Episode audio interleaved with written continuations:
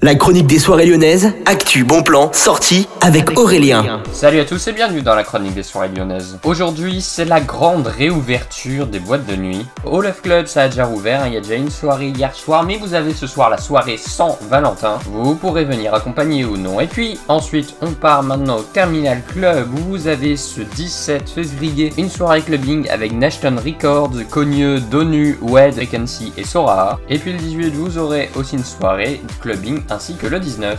En parlant du 19, d'ailleurs, ça se passe au petit salon avec Jocos, Théos et Crowd Control. N'hésitez pas à réserver directement sur le site internet.